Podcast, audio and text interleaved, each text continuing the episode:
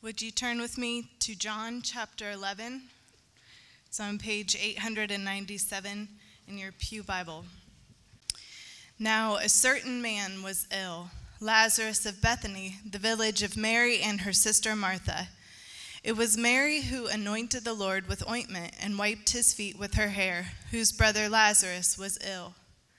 So the sisters sent to him, saying, Lord, he whom you love is ill. But when Jesus heard it, he said, This illness does not lead to death. It is for the glory of God, so that the Son of God may be glorified through it. Now Jesus loved Martha and her sister and Lazarus. So when he heard that Lazarus was ill, he stayed two days longer in the place where he was. Then after this, he said to his disciples, Let us go to Judea again. The disciples said to him, Rabbi, the Jews were just now seeking to stone you, and are you going there again? Jesus answered, Are there not twelve hours in the day?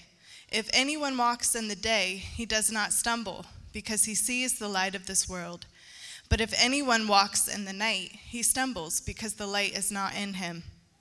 After saying these things, he said to them, Our friend Lazarus has fallen asleep, but I go to awaken him. The disciples said to him, Lord, if he has fallen asleep, he will recover. Now Jesus had spoken of his death, but they thought that he meant taking rest and sleep. Then Jesus told them plainly, Lazarus has died. And for your sake, I am glad that I was not there, so that you may believe. But let us go to him. So Thomas, called the twin, said to his fellow disciples, Let us also go that we may die with him. Now, when Jesus came, he found that Lazarus had already been in the tomb four days. Bethany was near Jerusalem, about two miles off, and many of the Jews had come to Martha and Mary to console them concerning their brother. So when Martha heard that Jesus was coming, she went and met him, but Mary remained seated in the house. Martha said to Jesus, Lord, if you had been here, my brother would not have died. But even now, I know that whatever you ask from God, God will give you. Jesus said to her, Your brother will rise again. Martha said to him, I know that he will rise again in the resurrection on the last day. Jesus said to her, I am the resurrection and the life. Whoever believes in me, though he die, yet shall he live. And everyone who lives and believes in me shall never die. Do you believe this? She said to him, Yes, Lord, I believe that you are the Christ, the Son of God, who is coming into the world. When she said this, she went and called her sister Mary, saying in private, The teacher is here and is calling for you. And when she heard it, she rose quickly and went to him. Now Jesus had not yet come into the village, but was still in the place where Martha had met him.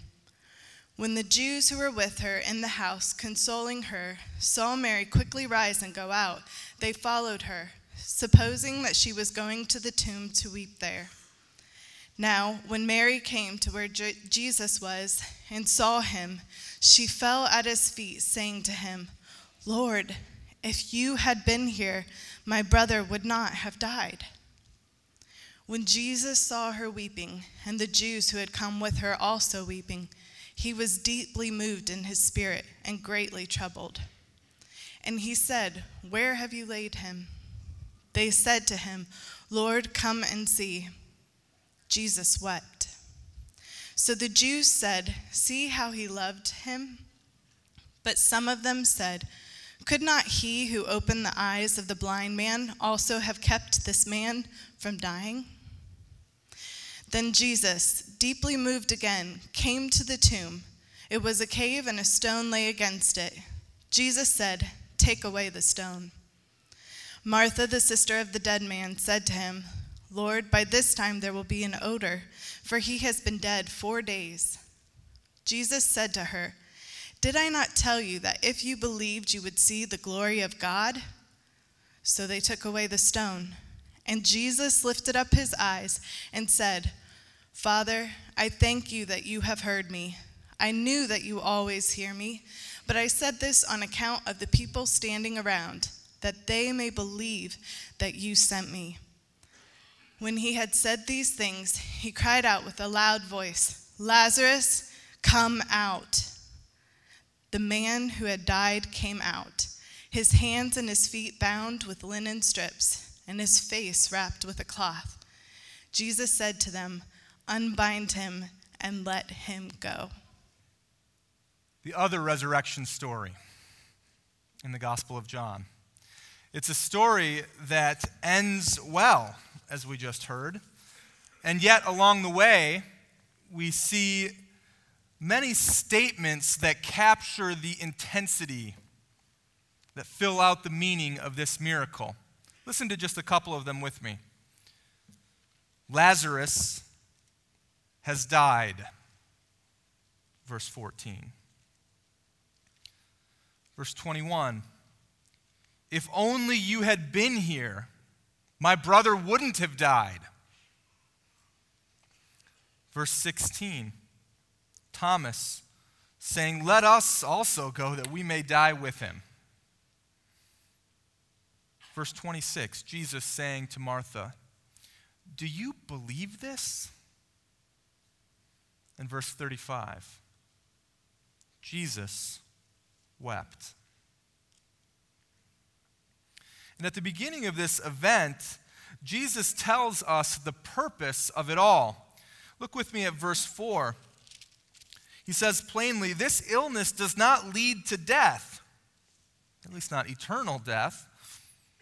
It is for the glory of God, so that the Son of God may be glorified through it. The glory of God. This happened for the glory of God. That abstract idea that is often misunderstood or diminished of our Heavenly Father.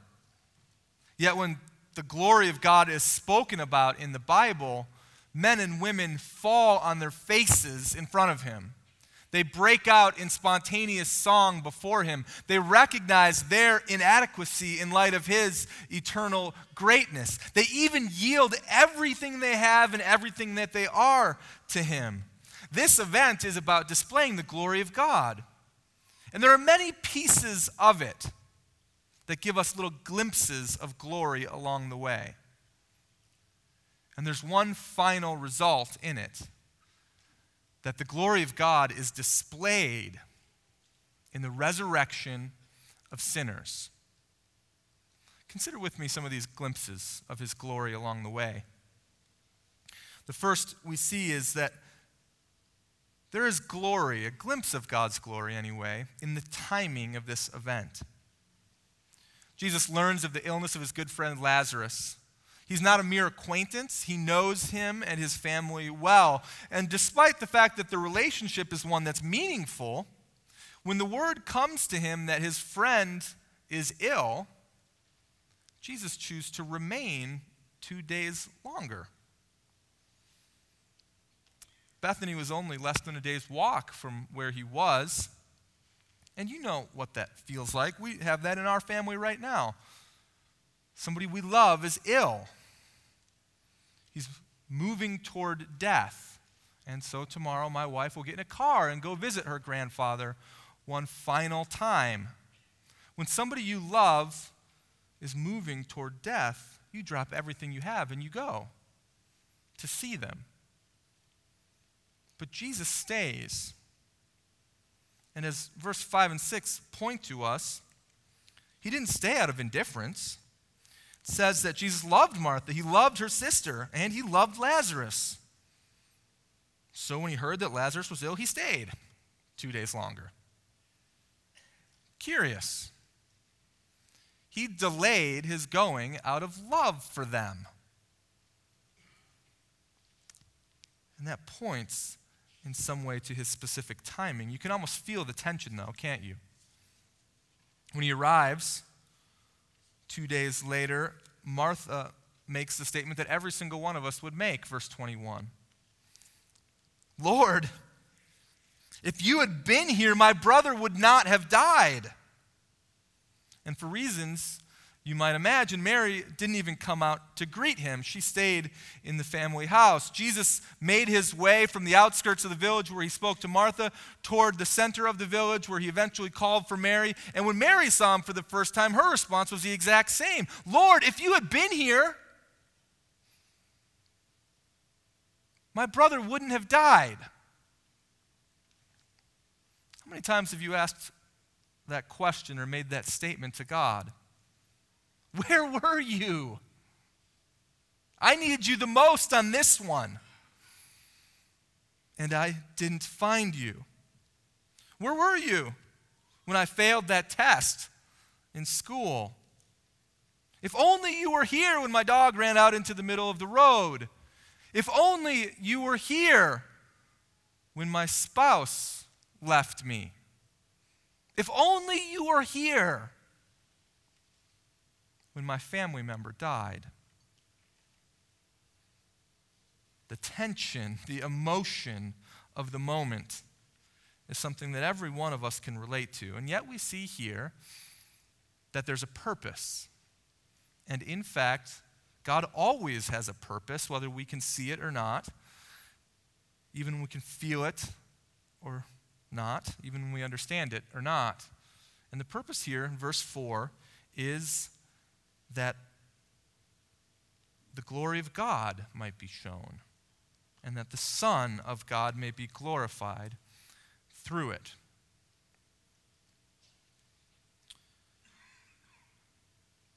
Not only do we see a glimpse of God's glory in his timing of this event, but we also see the unique relationship between the glory of the Father and the glory of the Son. This is for the glory of God, and that the Son might be glorified through it. It's important for us to know that as we go through life and as our friends and neighbors go through life, God's glory cannot be pulled apart from the glory of his son. They're actually inextricably linked. When one gets glory, the other one does as well. We see this again and again in the Gospel of John, John 13, 31. Jesus had gone out and he said, Now is the Son of Man glorified, and God is glorified in him. Later in John 14, he said, Whatever you ask in my name, this I will do, that my Father may be glorified in the Son. Jesus' glory is bound to the glory of his Father, and we see a glimpse of that here in the timing of this event.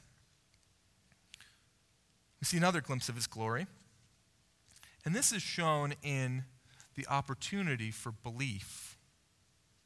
To this point in the Gospel of John, Jesus has been sharing with people who he is through a number of I am statements.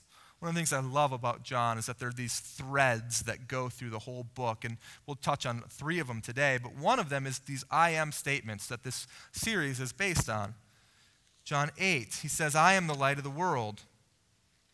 John 8:58 before Abraham was I am. John 10:9 I am the door. John 10:11 I am the good shepherd. And now as he works his way through the village and he speaks to Martha and she bemoans to him if only you were here. Now he says to her I am the resurrection and the life. When confronted with intense grief of death he says to her, I am the resurrection and the life. Do you believe this?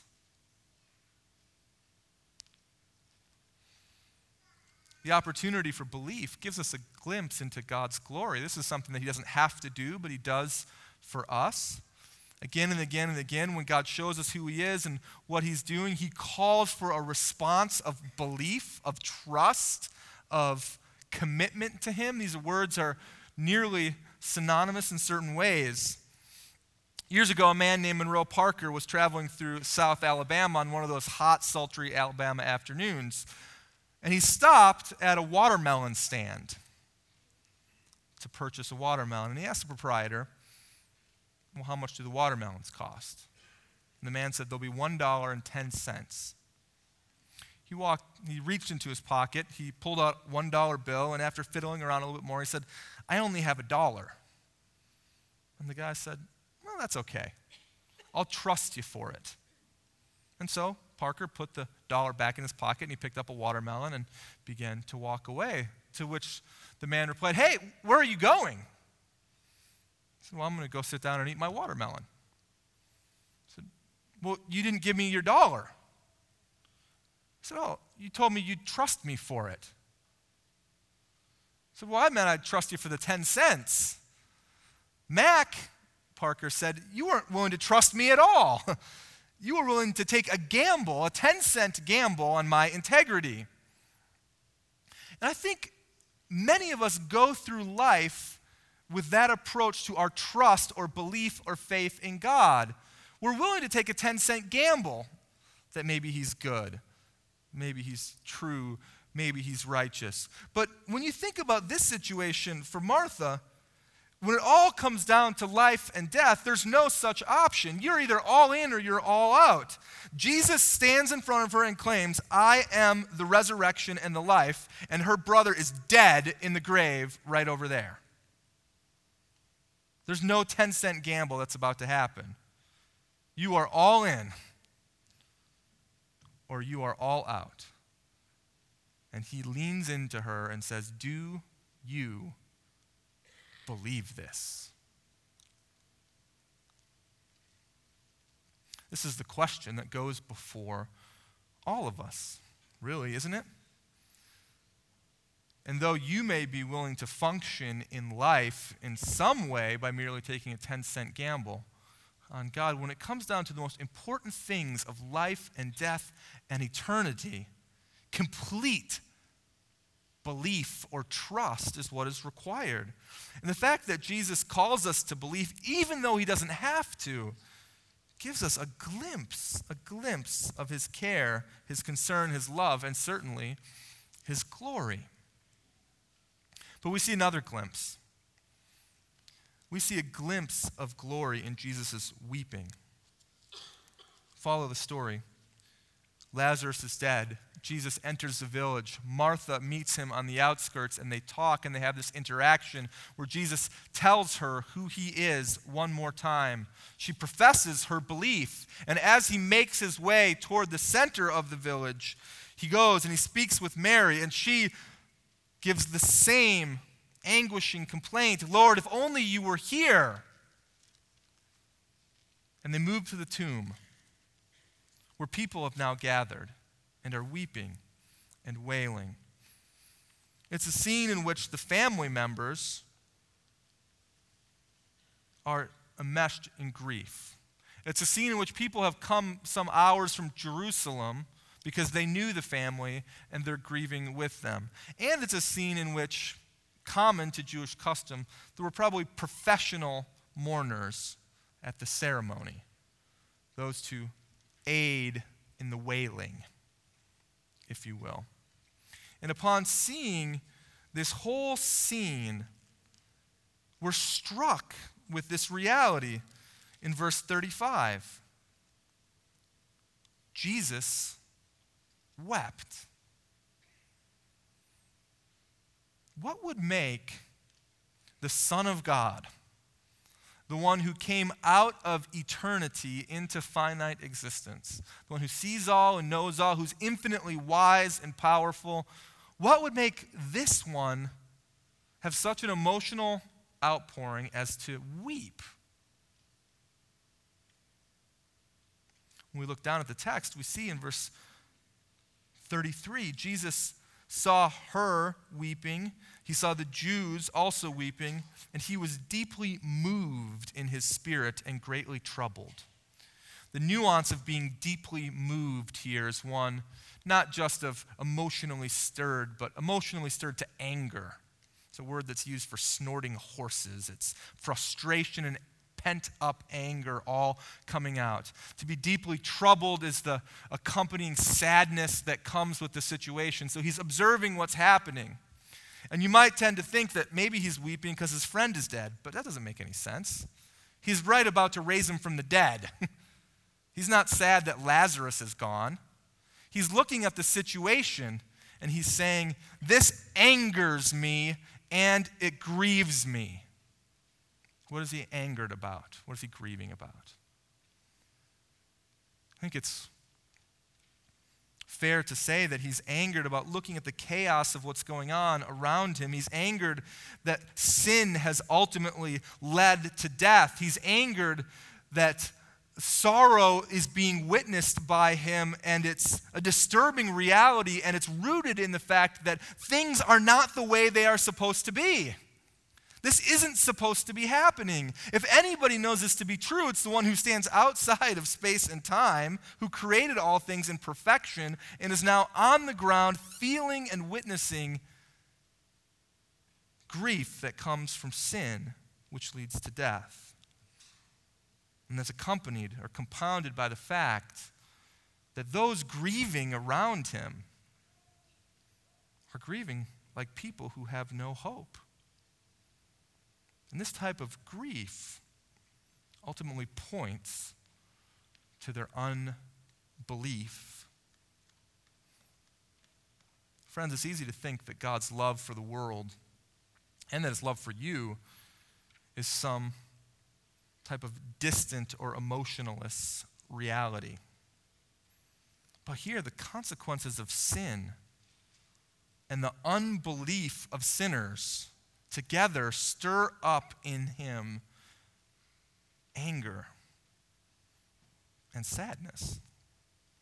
This is what we call God's loving disposition toward humanity, his affections for us. This is why Jesus weeps and mourns over Jerusalem because of their rebellion. This is why the prophet Ezekiel says that God takes no delight in the death of the wicked. This is why the New Testament apostles write that God does not want any to perish, even though he allows those same people to perish because He's grieved. he grieves our sin that we take so lightly. The things that I think and that I do that I just easily brush off on a daily basis. And the fact that I take my sin so lightly and that God grieves it so significantly clearly highlights the fact that I don't completely understand how deep the offense against him really is. And by the way, this is a sign of your maturing in your walk with the Lord. Those who grow toward maturity are those who see God more clearly and as a result see their sin more deeply and are grieved by it. He is grieved by the unbelief of people. I mean, Lazarus is dead. They're weeping and wailing like nothing can be done. And there he is standing right in their very midst. And none of them get it. Except for Martha, to an extent. And the failure to recognize who he is and what he's capable of brings him to sadness. And his grief results in weeping. His grief points to his love, which gives us just a glimpse of his glory. So, as you walk through the story, you can see a glimpse of God's glory and the timing of the events. You can see a glimpse of God's glory in the opportunity for belief. You even see a glimpse in Jesus' weeping. But now we come to a more comprehensive display. Because the glory of God here is displayed in the resurrection of sinners. Follow it with me. Verse 4, we see the beginning. We've talked about it twice already. This event happened. It will not lead to death, or at least permanent death, he says, but it is for the glory of God. That's why this happened. And then Jesus comes late to the party. Lazarus is dead. He arrives at the edge of the village. He talks to Martha. He reveals who he is. He goes in. He talks to Mary. He weeps among them. And fast forward all the way to verse 40 when he's standing tombside and he says to Martha, Did I not tell you that if you believed, you would see the glory of God? And after praying to God in their midst so they can all hear him, he calls out with a loud voice, Lazarus, come forth. And he came out. his face wrapped in the death shroud, his hands and feet bound. A clear picture of all humanity that are subject to living in this kingdom of death. But Jesus initiates resurrection.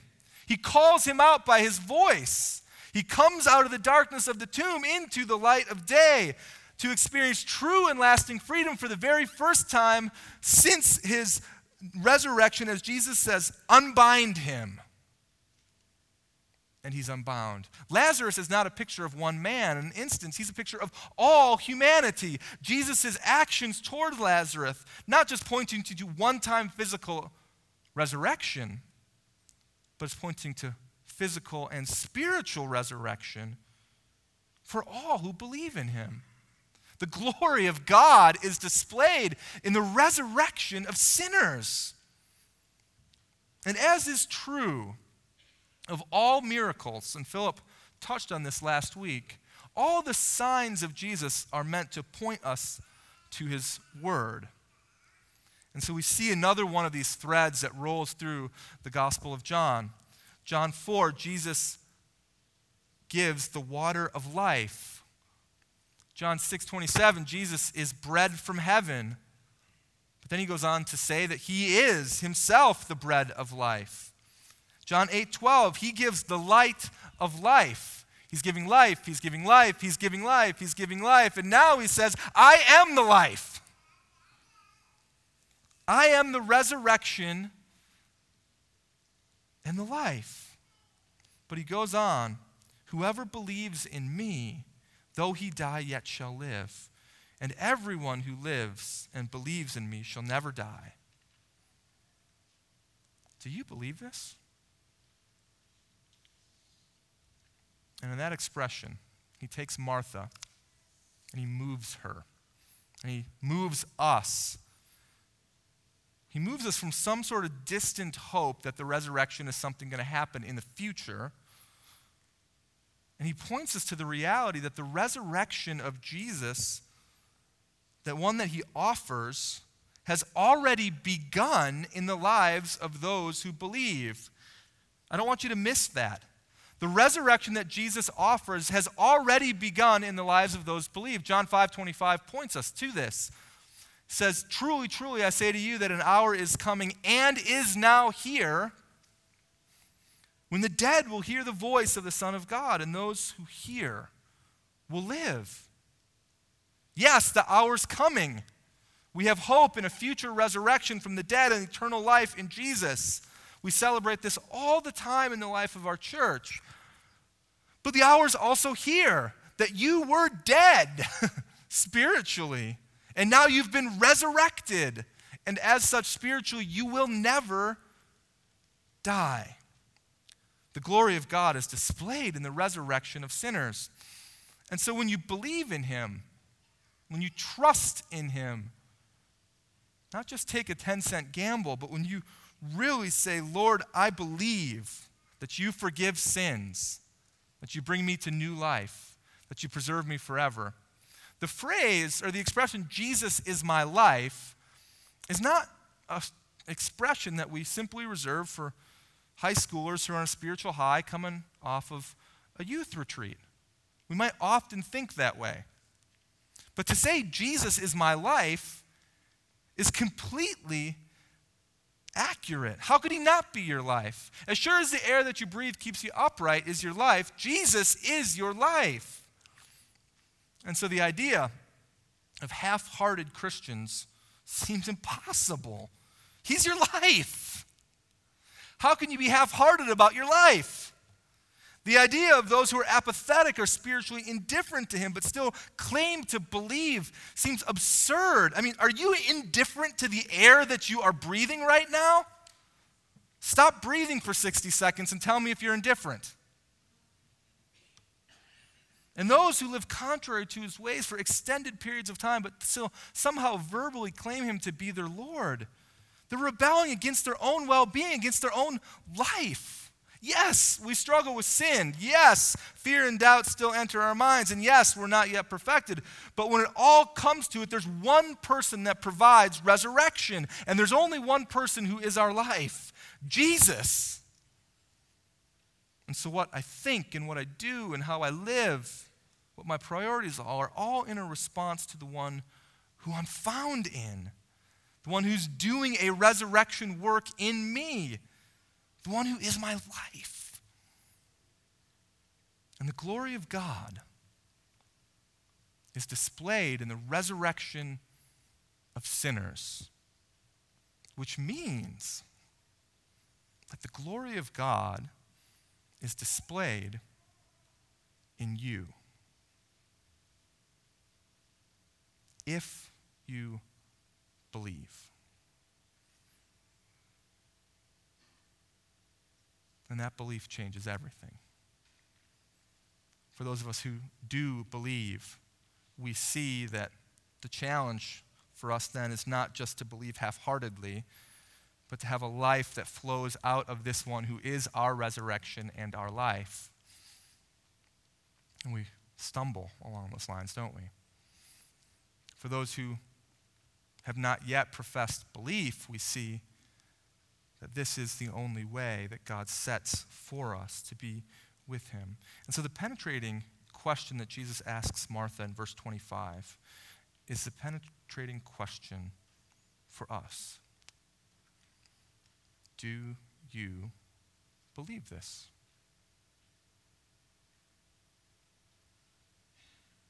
Let's pray together.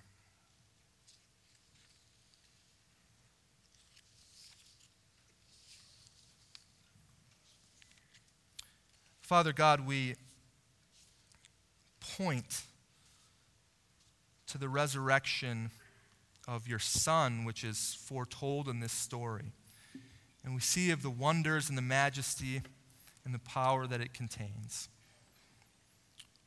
We look to the challenge that Jesus sets before all who witnessed the raising of Lazarus. And we stand in awe. And for those of us, God, who profess belief, And yet, again and again, we ask, Where were you? If only you were here. Or, My belief only leads me in certain ways, but not others. God, we pray, Lord, that you would forgive us, that you would be ever strengthening our trust in you for eternity and for today. And for those among us, Lord, who have not yet believed, but desire to make that expression of faith today. Father, I pray that you would hear their prayers as they confess their sin to you, as they ask for forgiveness and put their trust in this one who is the resurrection and the life. We know that you will, and we thank you for it in Jesus' name. Amen.